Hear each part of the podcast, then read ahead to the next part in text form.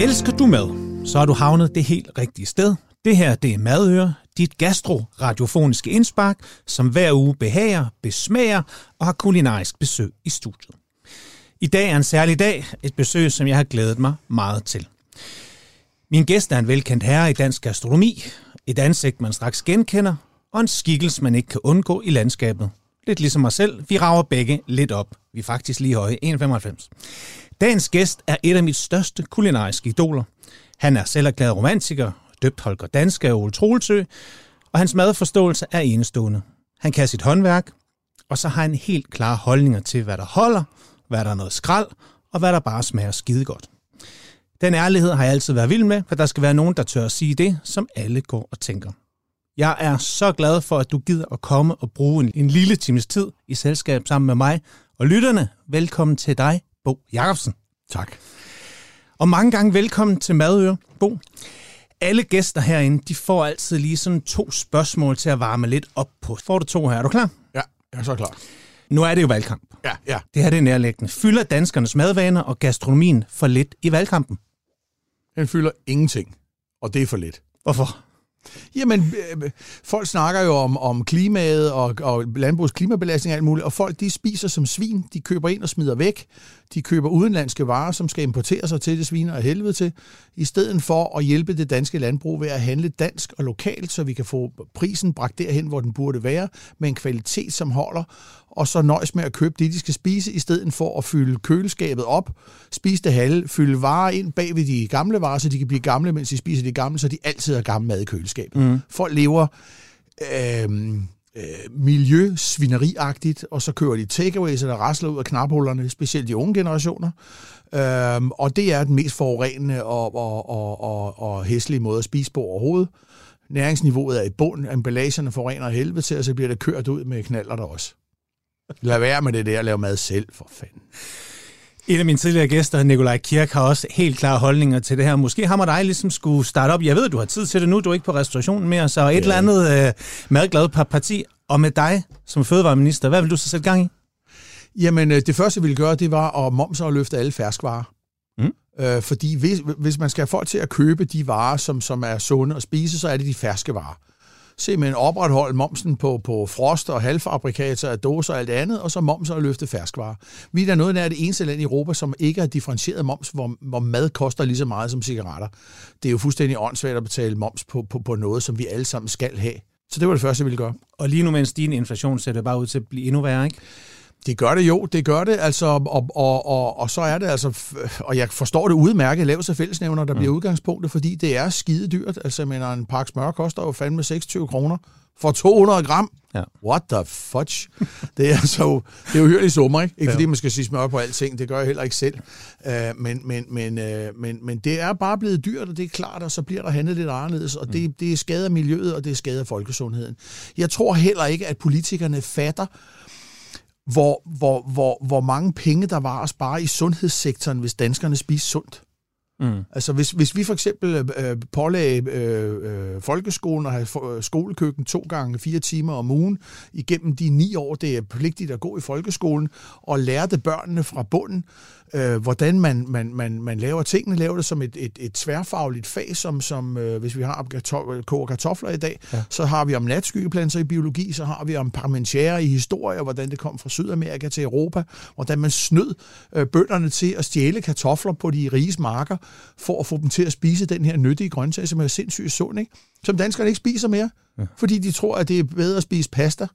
Det er jo simpelthen så himmelråbende idiotisk fordi kartoflen den kan tusind ting, og den får i alle afskygninger, og vi har en umanerlig høj kvalitet på dem herhjemme. Ja. Så hvis det her fag, så kunne det jo faktisk på 10 år, så kunne man jo uddanne en hel generation af mennesker, som stillede krav, som, som, som vidste, hvad man gjorde, og som levede sundt. Tænk, hvad det ville spare øh, sundhedssektoren. Tænk, hvad det ville gøre godt for, for danskerne. Middellevealderen og hele lortet, ikke? Jo. Det ville jo være fantastisk. Og hvis skolen så samtidig var et, en kæmpe pressionsgruppe på den måde, at de skulle handle ind til, jeg ved sgu ikke, hvor mange skolebørn, der spiser, øh, der spiser så ville spise to gange ja. om ugen i skoleregi. Men det er jo, øh, øh, altså, hvis, hvis, hvis folkeskolen giver og sagde, ja, men jeg har sgu lige 800.000 elever, de skal sgu have kylling på fredag, der er nogen, der byder ind. Så tror jeg måske nok, der var en bonde, der tænkte, jeg tror kraftigt, man laver 800.000 kyllinger, fordi jeg ved, jeg kan få så lortet solgt. Ikke? Tænk, hvad der kunne ske på den konto. Jamen, jeg er fuldstændig enig. Men det kræver selvfølgelig politisk vilje, og det kræver ikke mindst, at man bruger en helvedes masse penge på skolekøkken, ja. modsat hvad man gør i dag. Ja. Hvor det er fladpandet underholdning med margarinkager, ikke? Men jeg vil sige, Bo, hvis du vælger at stille op, så har du, så har du min stemme her. Så Ja, altså jeg kan lige så godt sige det, når jeg kommer til mange her i landet, så er der rigtig mange, der bliver ked af det, og nogle få, der bliver virkelig lykkelige. håber jeg er en af dem. Bo, tusind tak og velkommen til at være med i Madøer i dag. Jeg ved, hvem du er. Det er der sikkert mange, der gør. Men vi er nødt til lige at tage den for dem, der sidder og lytter med og tænker, ham der Bo Jacobsen, jeg kender hans stemme, men hvem er det nu lige, han er? Han mener noget, men Bo, hvor kommer du fra? Hvem er Bo Jacobsen? Jamen, jeg er født i 57. Øh, jeg kommer fra Gladsaxe af. Mm. Det er meget vigtigt at have med til sidst, når man bor på Sjælland. øh, mine forældre flyttede i 55 i rækkehus ude i øh, bag ved Herle Hospital inde på Gladsaxe-siden. Øh, ikke så langt fra Grønnegården, som, så da jeg var knæk, kunne man køre med på, tra, på, på, på, på majtaskeren på Grønnegårdens mark, der hvor nu ligger Casio-kollegiet derude. Øh, jeg, jeg, jeg, jeg er jo gammel, det er man jo, når man er over 50, så er middelalderen jo forbi, så jeg må være gammel. Mm. Så jeg ynder jo øh, nu at sige, hvornår du så født, siger folk, jeg er født 12 år efter 2. verdenskrig. Det lyder sgu som om, Ja, det- virkelig, det er ret. det lyder virkelig gammelt, ikke? Jo. Er det ikke meget? Jeg synes, det er fedt at sige. Hvornår så født, er jeg født 12 år efter 2. verdenskrig? Folk tænker, kæft, wow. mand, han er jo... Hvilken krig? Ja, du ved, mellem borgerkrigen og 1. verdenskrig. Og så er jeg vokset op derude, øh, har haft min skolegang på Avegård skole, tre år på Gladsaxe Gymnasium som samfundsfaglig. Og så var jeg øh, skolelærer i et år på en skole i øh, Vangebogskolen i, i Søllerød. Og så startede jeg på uni og læste historie, og det holdt kun et halvt år. Øh, jeg læser stadigvæk bunker af historie, øh, men, men det var sgu ikke et miljø for mig. Når jeg sagde, skal vi gå ned på klaptræet og se Tom og Jerry juleshow og drikke fadbamser, så sagde de jo i læsgruppe, og så vidste jeg godt, at det aldrig nogensinde ville blive til noget for mit vedkommende, det der. Og så har jeg altid ville to ting i mit liv, enten blive verdenskendt professor i historie eller kok. Og så droppede jeg ud af universitetet, og mor og far sagde, jamen det gør du bare. Og så, øh, så begyndte jeg at søge læreplads. Og Men først- hvordan kan det være, at universitetet vandt i første ende? At du ikke bare tænkte, hey, jeg Fordi- klapper til den, jeg skal være kok? Fordi øh, det kan du komme og gå til. Hvis du dropper ud af et håndværksfag, så er der sgu nok ikke nogen, der tager dig som elev en anden gang. Du kommer og siger, at jeg holdt op, men nu ved jeg, at jeg vil, så tænker lærermesterne, ah, den tror jeg sgu ikke på, den der. Okay. Så jeg, så jeg tænkte, Så du jeg tænkte allerede dengang, jeg har, Ja. hvis jeg gør det, så har jeg et skud i bøssen? Ja, så har jeg et skud i bøssen, ikke? Hmm. Så, så, øh, og så var jeg så skide heldig at få en læreplads hos Røg Hurtigkarl på restaurant Gastronomik 1. maj 1978, og øh, det førte så Så er jeg til født et år efter, et år efter. vil jeg bare lige sige. Hvis vi nu er siddet Ja. og, og name drop, ikke? Namestopper, Så ja. jeg, jeg, Du er 79'er. ja, tak. Og så øh, havde jeg så, øh, øh, nu stoppede jeg her for to år siden, men 42 år øh, i et fag, som jeg har elsket og stadigvæk gør, og jeg har aldrig haft en dag, hvor jeg ikke ville på arbejde. Der har været dage, hvor jeg synes, det har været hårdt med dobbeltsidig lungebetændelse, men der var jo ikke nogen, der kom og gjorde det for en. Nej. Men, men, øh, men, men jeg har, og, og ja, det var det bedste for mig simpelthen. Og hvad betyder mad, hvor du voksede op? Jeg tænker, hvis du allerede vidste dengang, at det enten skulle være noget historie eller noget mad, så må der da næsten have været en eller anden tidlig Ja, men det var der også. Min mor havde gået på husholdningsskole. Min mor kunne lave mad for alvor. Altså virkelig lave mad, ikke? Og, og øh, min farmor var også vanvittig god i køkken. Det var hun altså. Øh, og min mor var jo kvinde, der havde senskede om sommeren af at pille fjordrejer. De kostede jo ikke en bjælle, da jeg var dreng. Altså heller ikke øh, i forhold... Altså, øh, de kostede virkelig ikke noget. Nej. Det var ikke bare billigere end i dag. Eller, men altså, de var... 6 og 77 var det nede 5 kroner kiloet for fjordrejer. Og det var, altså, det var billigt også dengang. Det jo vanvittigt. Så kørte min mor fra Gladsaxe til øh, Van Havn på Gamle Kongevej og købte surbrød, som dengang var rigtig surbrød, hvor det var sådan gråt, fordi det var med sur, der Ja, er kommen i. Tæt. Lige ved siden af lå der jo et ismejeri, hvor man kunne købe bøttesmør. Og lidt ledning nede ad Gamle Kongevej lå øh, Kodan Fiskehus, og så købte man Peter Fjord, så tog hun hjem, kogte dem, billede dem. De kom ikke i køleskabet. Og så fik vi til forret, da jeg var knejt, så en skive surbrød med tandsmør på, og 100 gram friskbillet fjordrejer på toppen med lidt peber på. Og hvis der var nogen, der sagde mayonnaise og citron, så blev der æder med dem kigge mærkeligt. Hvorfor? Ah, det gør man jo ikke ved fjordrejer, for fanden. Okay. Altså. Og hvorfor må det ikke være på køl? De mister smag. Okay. Alt mad, der er i tissekoldt, smager jo ikke af noget.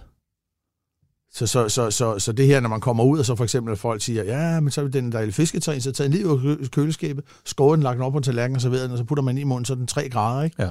Det fryser i tænderne, satans også. Husk nu altid, når du anretter, Så det kolde, det anretter du først.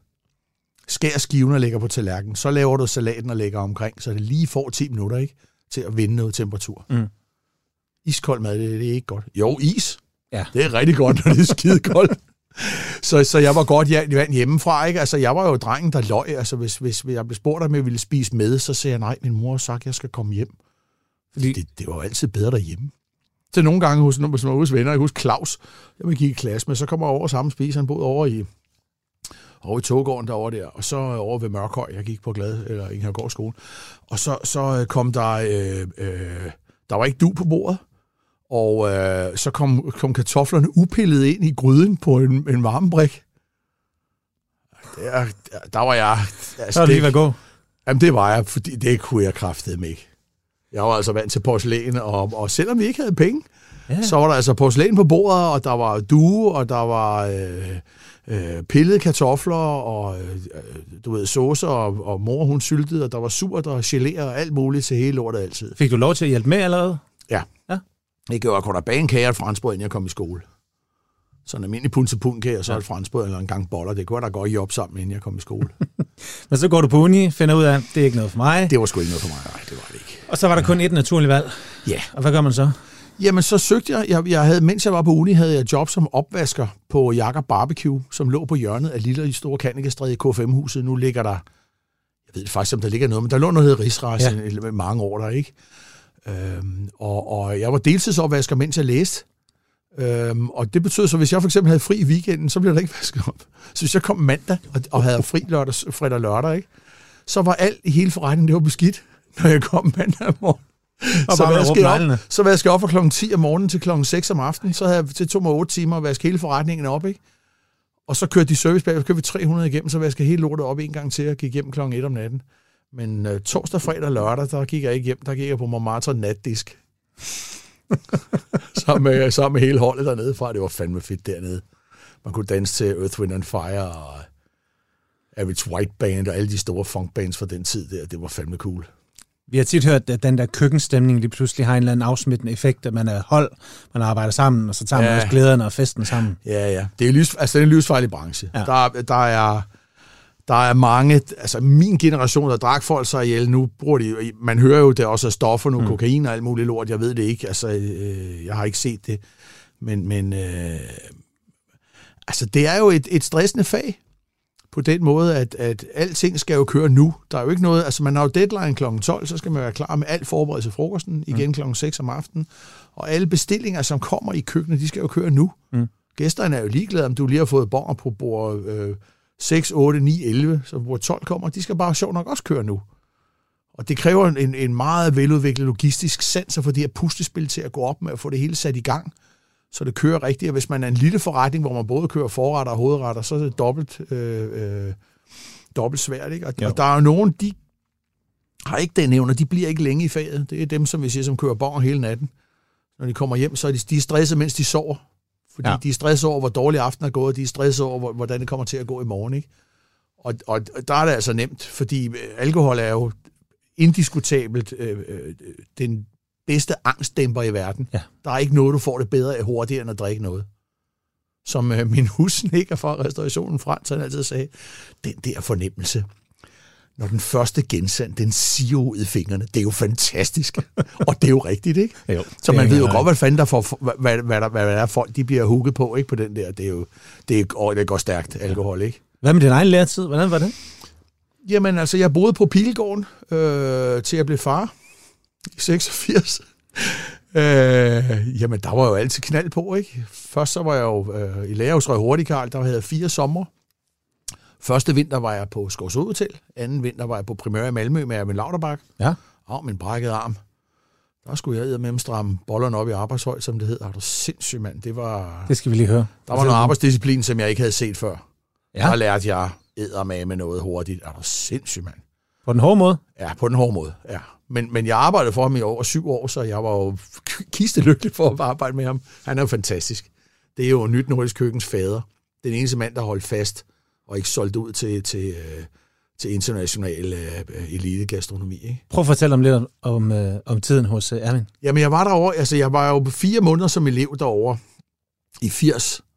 tog flyvebåden frem og tilbage, og, og øh, Sverige var sådan lidt et, et råvaremæssigt uland. Ikke på den måde, at varen ikke var god, men der var ikke så meget af det. Mm. De havde jo øh, spinat, det kunne man sgu ikke få. Så jeg boede i Laksegade, så gik jeg øh, ned ad Holbergsgade og gik ind til, til øh, grønhandleren dernede, og så hentede jeg, øh, Oasen hed den, ikke? Nede hos Strand, og så hentede jeg kasser med spinat og alt muligt, jeg havde med over på flyvebåden, ikke? Til restauranten. Og så havde jeg med den anden vej, Ville Jødeborg Østers fra Skærgården, og så brisler, som svenskerne ikke brugte til noget, til Kong Hans og, og, øh, og øh, Anna Tolver og Søren Gerig, ja. ikke? Frem og tilbage. Jeg tog flyvebåden hver dag, ikke? Først 14 dage, der... Øh, jeg kan lige så godt sige, som det var. Da jeg startede i år, der var jeg Danmarks dygtigste kokkelev nogensinde. Altså i historien. Jeg kunne alt. Jeg kunne turnere, skære julienne, havde været på skole og fået topkarakter. Jeg, var, jeg var så dygtig, mand. Jeg kunne slet ikke, jeg kunne slet ikke nå gulvet, faktisk. Jeg svævede. Jeg gik ikke. Og det fik Synes Erwin lige... også det? 14 dage, så har Erwin pillet det ud af mig. jeg gik hjem fra flyvebåden.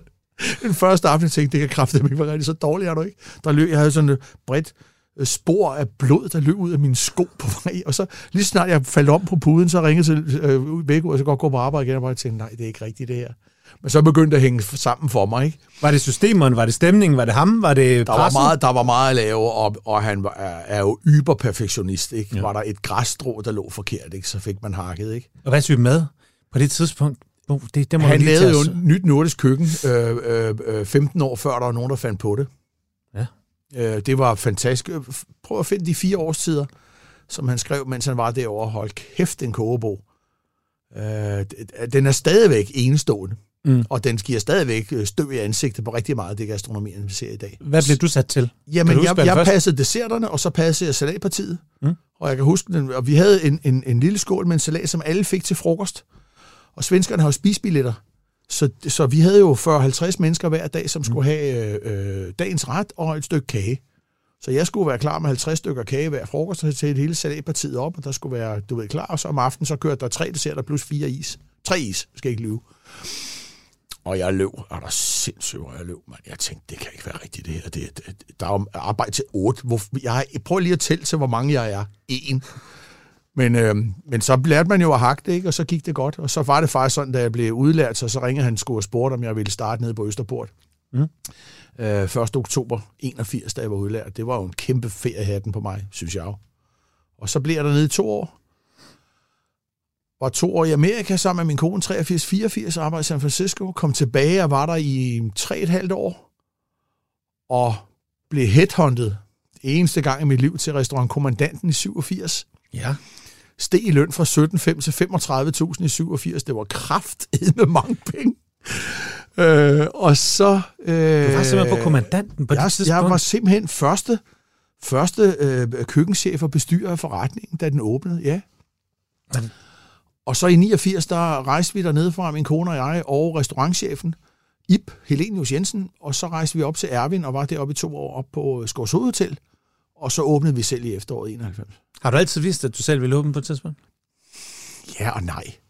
Altså, vi var jo længe om det. I dag er de jo udlært, og så er de køkkenchefer på, og, og, på en ny restaurant øh, øh, tre dage efter, de er udlært. Ja. Vi tog sgu 10 år som ansatte, før vi åbnede selv fordi vi skulle være sikre på, at vi kunne byde på noget personligt, ikke? Altså, jeg synes jo, København er en kopiby, ikke? Altså, her, der bliver bare hamret på copy-paste-knappen, og så åbner der en til restaurant. Og det er jo klart, og det er ikke, ikke en kritik, men det er bare sådan, det er. Men hvis du kun har været udlært i, i seks måneder, eller et år, eller to år, hvad har du at byde på personligt? Mm. Så hvad havde du at, at byde på? Har du mere håndværk? Har du flere, altså, vi flere køkkener? Eller? Vi, vi, havde jo, vi havde jo dygtiggjort os som håndværkere, ja. øh, rent praktisk. Og, og en af grundene var simpelthen Erwin Navnerbak, fordi i hans køkken var der altid alting. Altså øh, ender og fjerkræ med, med indmaden i, man selv skulle rense øh, kaniner, hængebusvin, svin, øh, dæksterkalve, halve... Altså du ved, det væltede ind med varer, ikke?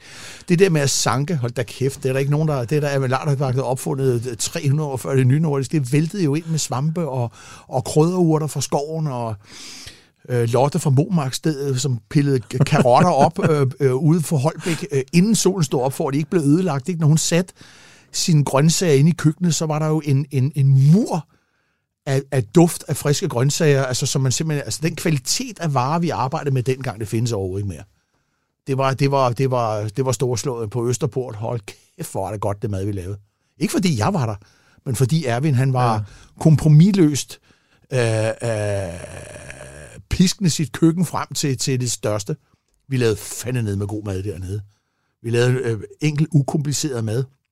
Jeg husker, han havde en, det var en, en øh, varm salat med en, øh, med en øh, øh, creme marinade med et torki med øh, sardensk forost.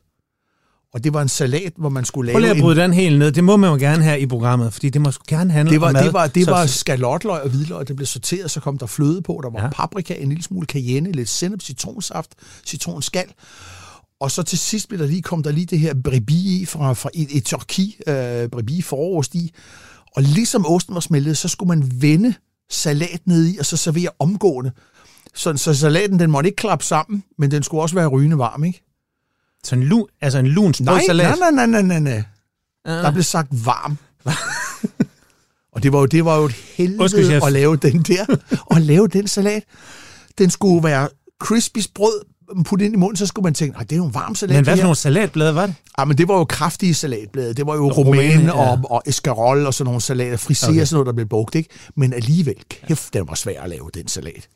Men maden var på den måde pisse enkel, og samtidig skidesvær at lave, fordi folk tror altid, at det, der er enkelt, det er det nemmeste. Ah, Nej, nej, nej, nej, nej, nej, nej. Det der med at hælde 10 forskellige elementer på en tallerken, det kan være fjols finde ud Har du af. prøvet at få sådan en af de der tallerkener tilbage, som var mislykket? med prøvet for mange tilbage. og vi havde også en roquefort-tærte. Der var jo elever, der skød sig nede i køkkenet, når den var på til frokost, ikke? Ja. Det var en usød mørdersbund, og alle ved jo, at usød mørdersbund, det er noget rigtig lort at lave, fordi det er jo sukker, der holder det sammen, det her ja. mel, ikke? Når der ikke er noget sukker til at holde Klasker det. det. Den er så skør, ja. den knækker. Og cremen, så skulle man forbage den her bund, ikke? Og så skulle man, var der huller, så må man komme lidt rå der i hullerne, du ved, for at den ikke lækkede, når man hældte den flydende roquefort-creme i, som var oprindelig opskrift var 300 gram roquefort, 1 liter piskefløde, salt og peber og tre æggeblommer. Jamen, Tre holde det? æggeblommer skulle binde det lort sammen. Det kunne den jo godt, hvis den bagte i 18 timer ja. ved, ved, ved 116 grader. Ikke? Men lortet skulle være klar til frokost. Ikke? Så vi snød jo. Det kan jeg lige så godt sige, at navn bakke. Jeg er ked af mig at sige det. Men vi sagde til eleverne, nu kommer der tre æg i den der. Ja. Og så bager du den, som jeg siger, og så skal den nok blive stående. Men hvis ikke du gør, som jeg siger, Og, og så, det vidste dør, han ikke. så dør du. Nej, for helvede. Der gik I simpelthen bag ryggen på Der vi sagde, men ellers... på mig.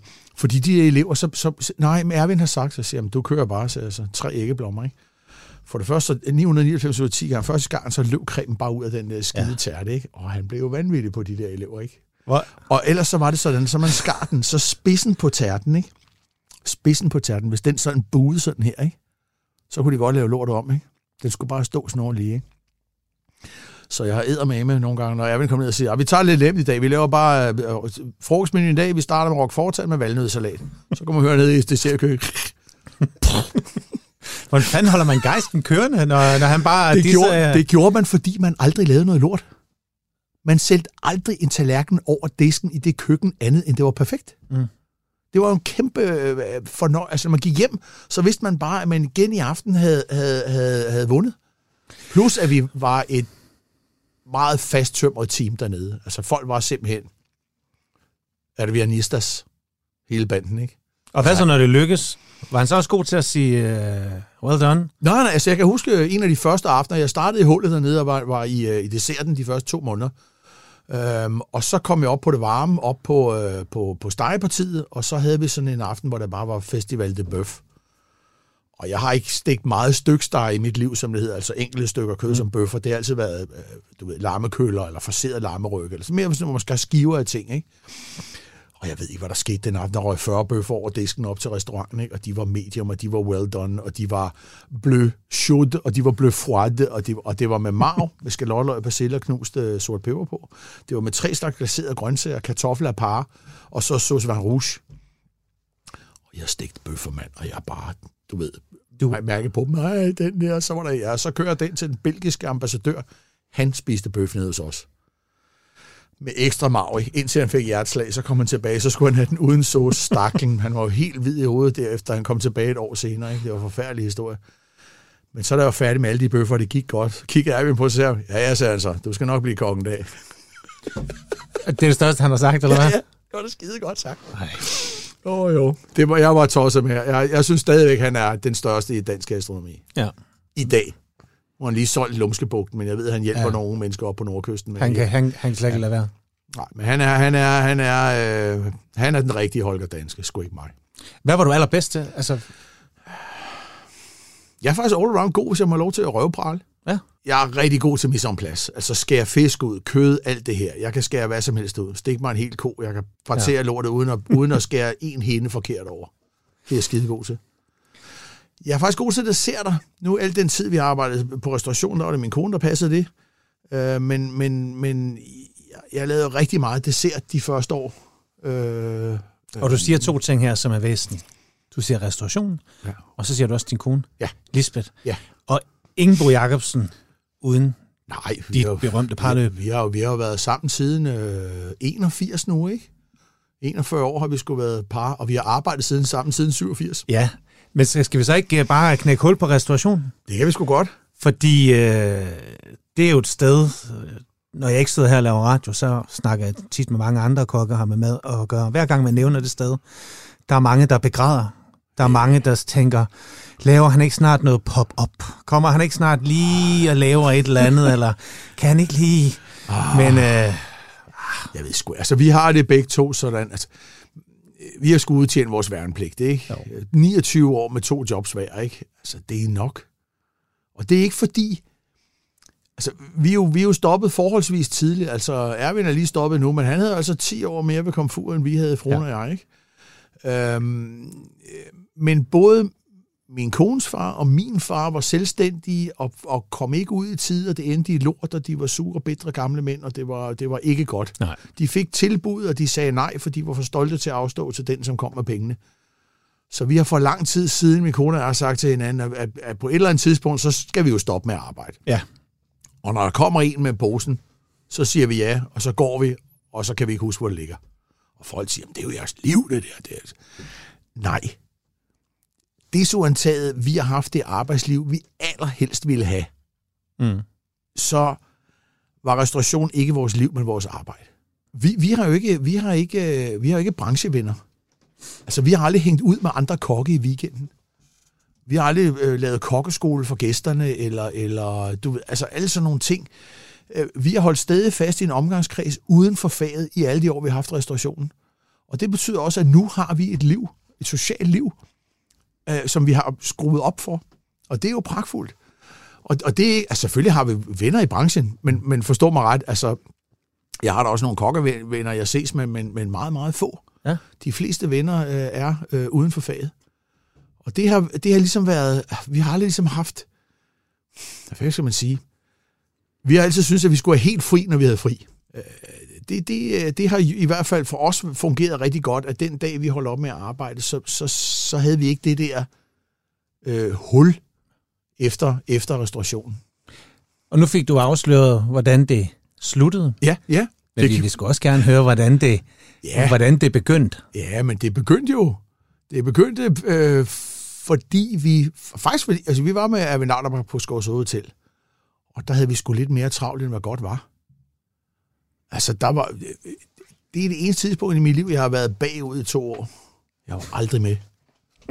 Og jeg kan altså flytte... Jeg, var, jeg praler videre. Jeg kan flytte nogle rummeter. Det kan jeg kraftigt. det er ikke i tvivl om. Men, men, men øh, der var altid to ting, man ikke havde nået. Ikke? Vi havde virkelig travlt deroppe. Det var ikke, fordi kvaliteten ikke var i orden, men, men man løb simpelthen lige bagved hele tiden. Ikke? Og, da, og det var sådan sidste skub til os til at ligesom sige, nu er det nu. Og så, øh, ja, så, så, så sprang vi skud i det og, og blev selvstændige, og det... Øh, Var det en drøm? Ja, altså det var det. Øhm, og, og navnet øh, havde jeg gemt på rigtig længe. Det har jeg haft i lommen, tror jeg, 10 år, eller øh, 8-9 år, øh, inden, inden vi åbnede. Altså det der, hvad skal den hedde? Hos Lisbeth og Bo, det er en bodega, ikke? Jo, Og Jacobsen, det var sådan, det, det kommer der en øl, der kom til at hedde, ikke? Så det, men, men restaurationen, jeg tænkte, det jo sådan, det er både lidt, lidt pral og blær, men det er også det, det er. Så, så, så den, den, havde, den var i lommen til, til den dag, det blev til Ja. noget. Det er jo sådan noget, som man tit hører i Matador. Vi, vi kaster ikke penge ud på, på restauration. Nej, det er jo det. Ja. Ja, ja. Så, så vi, vi, vi satte jo hus og, og, og hjem på, på højkant, og, og øh, Øh, åbnede 1. oktober 91, oktober, november, december, det var jo fine måneder, det var jo der, hvor, hvor pengene, det, det er der restaurationen til deres penge, rent udsagt, det, det er jo de tre måneder. Og vi kom ind i det nye år, fik gode anmeldelser, raden rundt, mm. fik betalt alle forhandlerne, men kaskritten faldt jo aldrig. Øh, så vi havde 200 i krit, og så et overtræk på 100, vi kunne trække på. Den kørte jo i minus 300 hele tiden, den kaskrit der, ikke? Og da vi så ligesom var nået dertil, hvor nu skal vi til at bringe kaskrit ned, så blev det sommer i april. Det, blev, det var det hele den sommer der. I, i, uh, i 92, hold nu kæft. Vi havde bare ingenting at lave, mand. Og, og vi måtte, jeg måtte simpelthen ringe, lige inden vi lukkede for sommerferie, jeg ringe til alle forhandlere og sige, prøv, jeg har ingen penge. Kan jeg få henstand? Så det kan du godt, du går for henstand, så det var fint. Så måtte jeg gå til udlejer og sige, jeg kan, ikke, øh, jeg kan sgu ikke løfte opgaven lige i øjeblikket her. Så hvad siger I? Kan vi få noget huslejenedsættelse? Kan vi få noget henstand eller andet? Jeg fik noget huslejenedsættelse, så fik vi henstand i tre måneder, mod at vi så betalte øh, halvanden gang husleje i seks måneder ja. for at brænde resten af. Ikke? Jo. Og da sommerferien var forbi, vi kom tilbage, vi holdt en uge på badehotel i Normandiet med halvpension og kørte ned med toget. Ikke? med den bedre af en skøn ferie i øvrigt kom vi tilbage, og så kom stadig, der var stadigvæk sommer, kom ikke nogen gæster, jeg måtte skulle ringe rundt en gang til til alle forældrene og sige, prøv at høre her. Enten så skal jeg bede om henstand, eller også så betaler jeg alle sammen, og så lukker jeg lortet. Mm. Men alle sagde, det er okay. Og så vendte det, og så kom vi ud året med et nul. Og der var vi med glæde. Ja. Hold kæft, det var helt... Hvis ikke min mor og far havde lånt os 100 kilo til at betale personale med og sådan noget, så vi holde på dem hen over sommeren ja. og sådan noget, så var vi sgu døde lige der.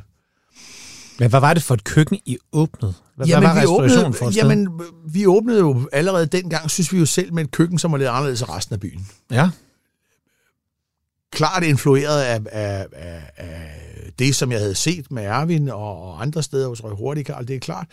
Men vi havde nok en lidt mere, øh, en lidt mere rustik tilgang til det, og, og ikke mindst... Øhm, øh, øh, havde vi meget det her med, altså man fik, når man fik lam, så fik man hele lammet på tallerkenen. Ja. Altså et stykke ryg og en, et, et stykke braseret køle, og så var der forskellige tilberedningsmetoder og forskellige dele af dyret. Så det var ikke det, det her, vi meget. som for mange, meget, meget fin fransk, med meget, meget lidt på tallerkenen, nej, og meget, meget nej, nej. Dutter. Folk fik sgu noget at spise. Ja. Det gjorde de.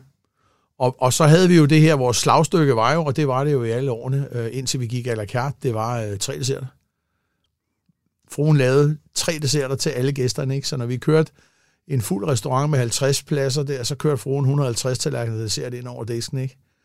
Øh, og det var jo små cremer i cremekopper, og det var tærter, det var kager, og det var is, og det var alle mulige forskellige. Og, og samtidig så var det altid et spørgsmål om, at de her hang sammen som en dessert. Det var ikke bare tre, det var ikke bevidstløst tre desserter.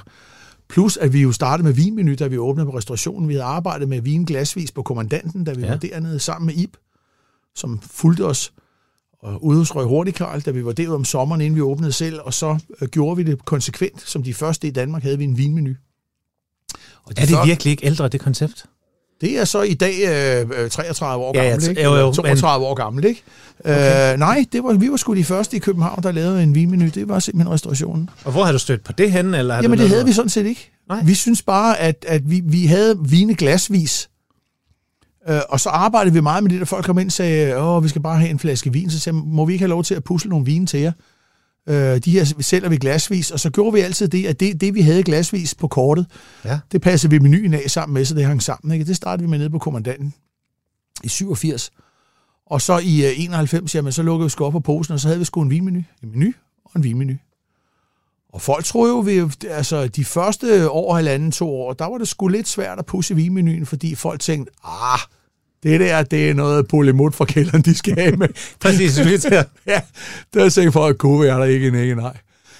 Men så fandt de ud af, at vi rent faktisk arbejdede meget seriøst med at sætte tingene sammen. Mm. Vi, vi, vi tog jo prøver hjem og snakkede med vinhandlere, jeg har den her ret, hvad tror du? Og, og, og, og, og vi smagte rigtig meget vin, og, og, og vi har aldrig nogensinde sat en, en mad og vin sammen, uden lort har været smagt.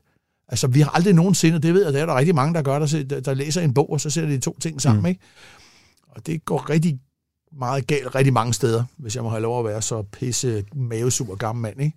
Okay. Vi arbejdede virkelig hårdt for det lort til at hænge sammen, og ikke mindst så var desserten jo altid et, et kardinalpunkt, fordi der var tre ting, og én vin, Og det er jo rigtig lort. Så derfor var Ja. det jo meget, altså når vi snakkede desserter, Lisbeth og jeg, det der med at få de der tre desserter Til at spille ja. sammen, så man kunne bruge en vin til. Ja. Kæft, vi har smagt mange dessertvin for at finde det rigtige til de her, til de her desserter der. Kunne jeg godt forestille mig. Det var, det var, det var sgu, øh, men, men, men det var et, et meget, meget spændende arbejde. Det var det altså. jeg Jeg, lærte sige- ufattelig meget af det der. Jeg vil sige, hvis man er nysgerrig på, hvordan din tilgang til vin er, hvordan du laver mad til vin, så ligger der et rigtig udmærket klip. Du lavede et samarbejde med Jysk Vin for år tilbage, hvor du fik besøg af en af deres sommelierer, hvor du laver en lammeret til apropos lam, som du sætter vin til. Jeg har næsten ikke Ah, genset ja. det, Det- som, som var rigtig, Det kan rigtig jeg kraftedeme fint. godt huske. Ja. ja. ja. Så øh, det ligger på YouTube, så hvis man har lyst til at se På- Bo Jacobsen om og sætte... YouTube. Ja, nu er det jo ikke, fordi jeg ser jo aldrig noget på YouTube. Jeg er jo simpelthen, jeg er jo simpelthen så, så, øh, så øh, moderne medie Ja. døv, så det kan Men der får man klart et indtryk af, hvordan du har arbejdet med smag, og hvordan du bruger brugt vinen det, det- i retten og så videre. Kan du huske, hvad det er for en ret, du lavede? Jeg kan sgu ikke huske, hvad det er for en ret. Jeg kan godt huske, men jeg tror, jeg bilder mig ind, at det er en Côte Rôti. Nej, det er noget Ribera del Duero. Når det er spansk vin, Ribera Det er del spansk, Duero. yes. Aha. Og du laver en lammeret, og så Ja. bruger du skyen, og så koger du ned med vinen med gule beder. Ah, Friske hvidløg og så videre, videre. Ja, Yes. ja, ja, ja. Skøn ret også. Ja, ja. Men, det, men, men, men vi tog det der vinmenu, Mm. mm. det tog vi altså meget, meget seriøst. Det gjorde vi altså. Jeg synes, vi lavede, vi kan huske vores første vinmenu, der havde vi Latour 87 på, som hovedretsvinen. Ja, det er sindssygt. Kost 250 kroner flasken. Det var meget mere, end vi havde råd til. Men fordi 87 er et rigtig bag-årgang, så, smager var de- så, var de, så var de skide billige. Altså, det var jo ikke dårlig vin, det var bare ikke stor Latour. og skal vi bare ikke lige nævne, bare for god skyld, hvad Latour ny årgang koster i Ah, dag? det ved, hvad koster det? 12.500 eller sådan noget for en enkelt flaske ja. efterhånden, ikke? Sådan et eller andet åndssvagt. Men, men det, ja. og det var, altså dengang var det også pisbilligt. Det var ingen penge, 250 kroner.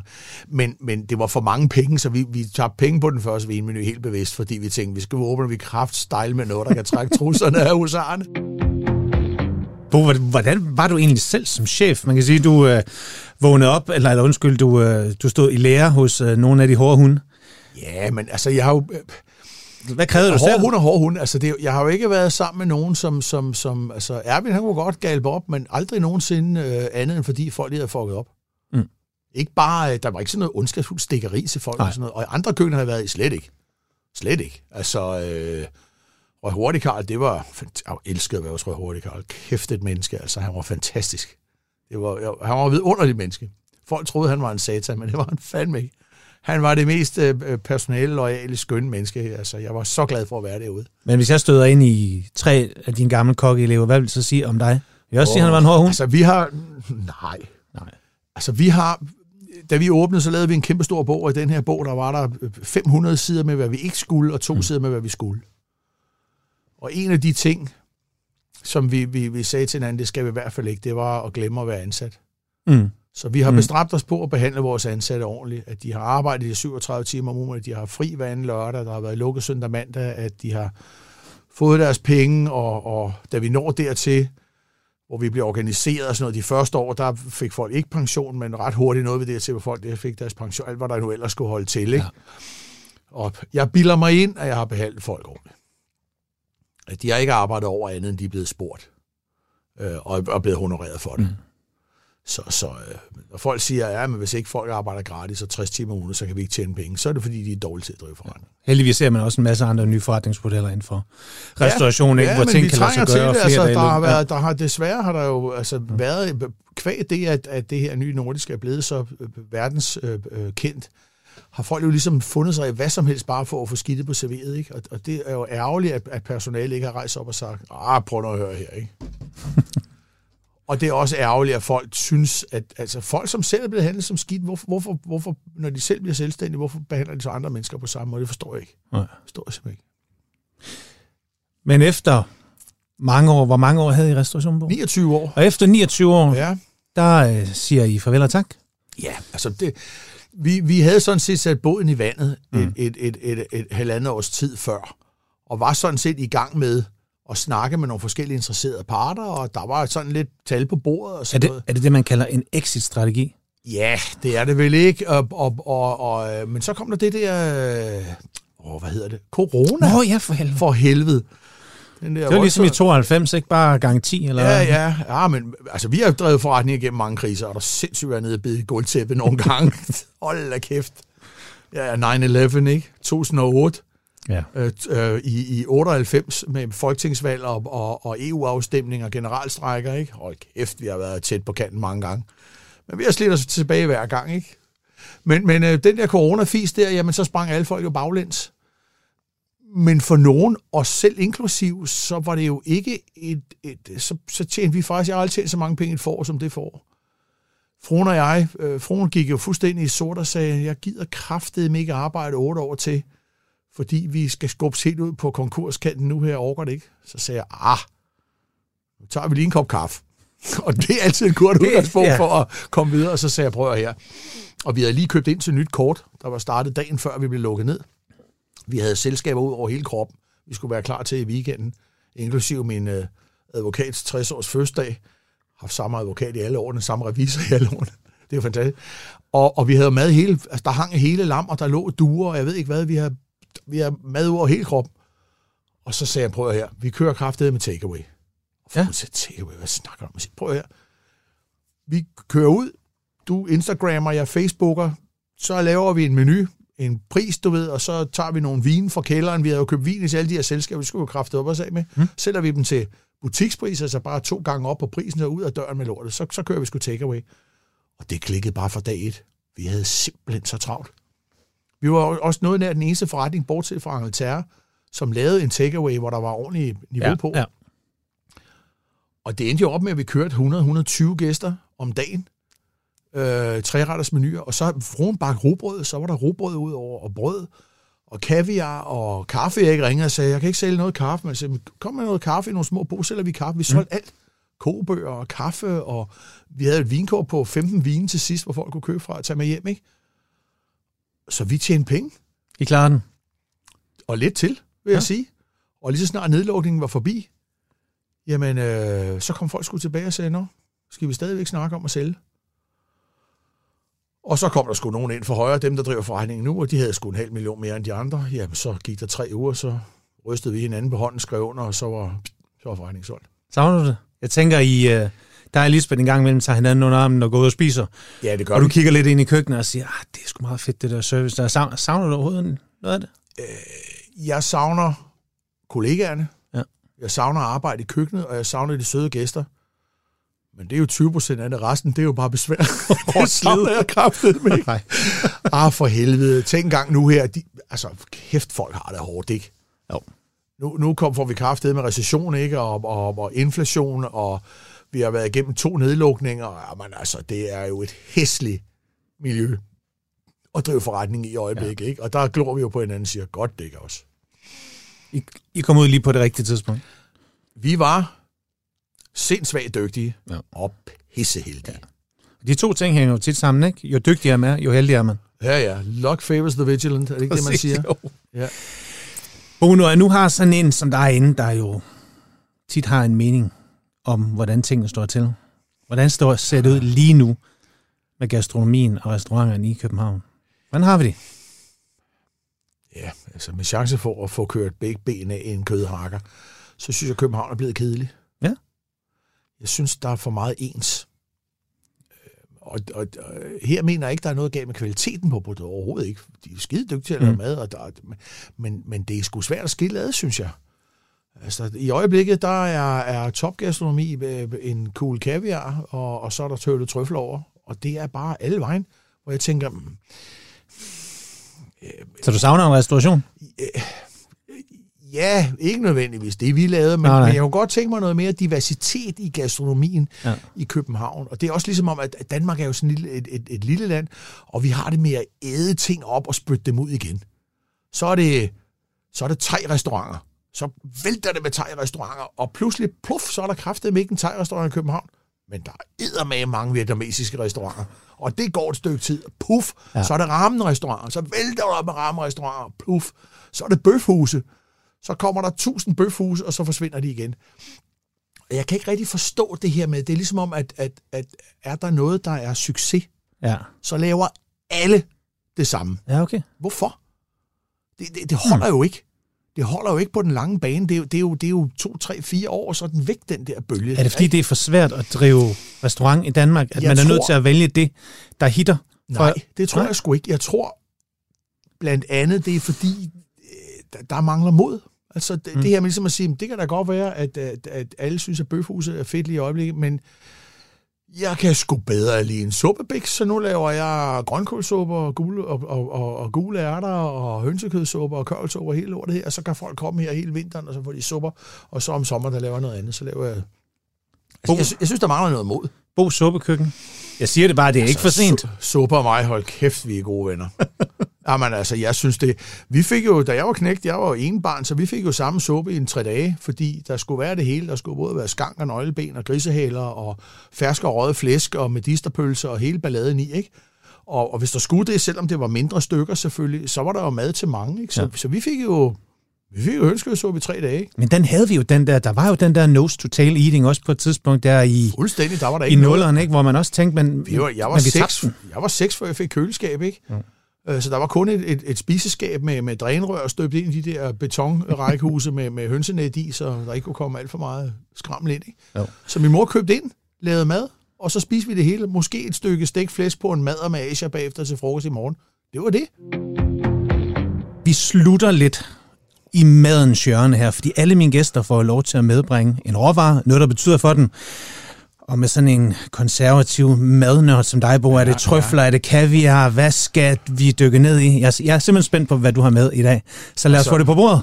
Altså, øh, øh, jeg synes jo, at, det største stykke kød, der findes her i verden, det er en gris, ikke? Altså, det er jo, den kan alt. Hvor Ja. ja. alle andre kød er mere begrænset i deres anvendelsesmuligheder, så er grisen det største.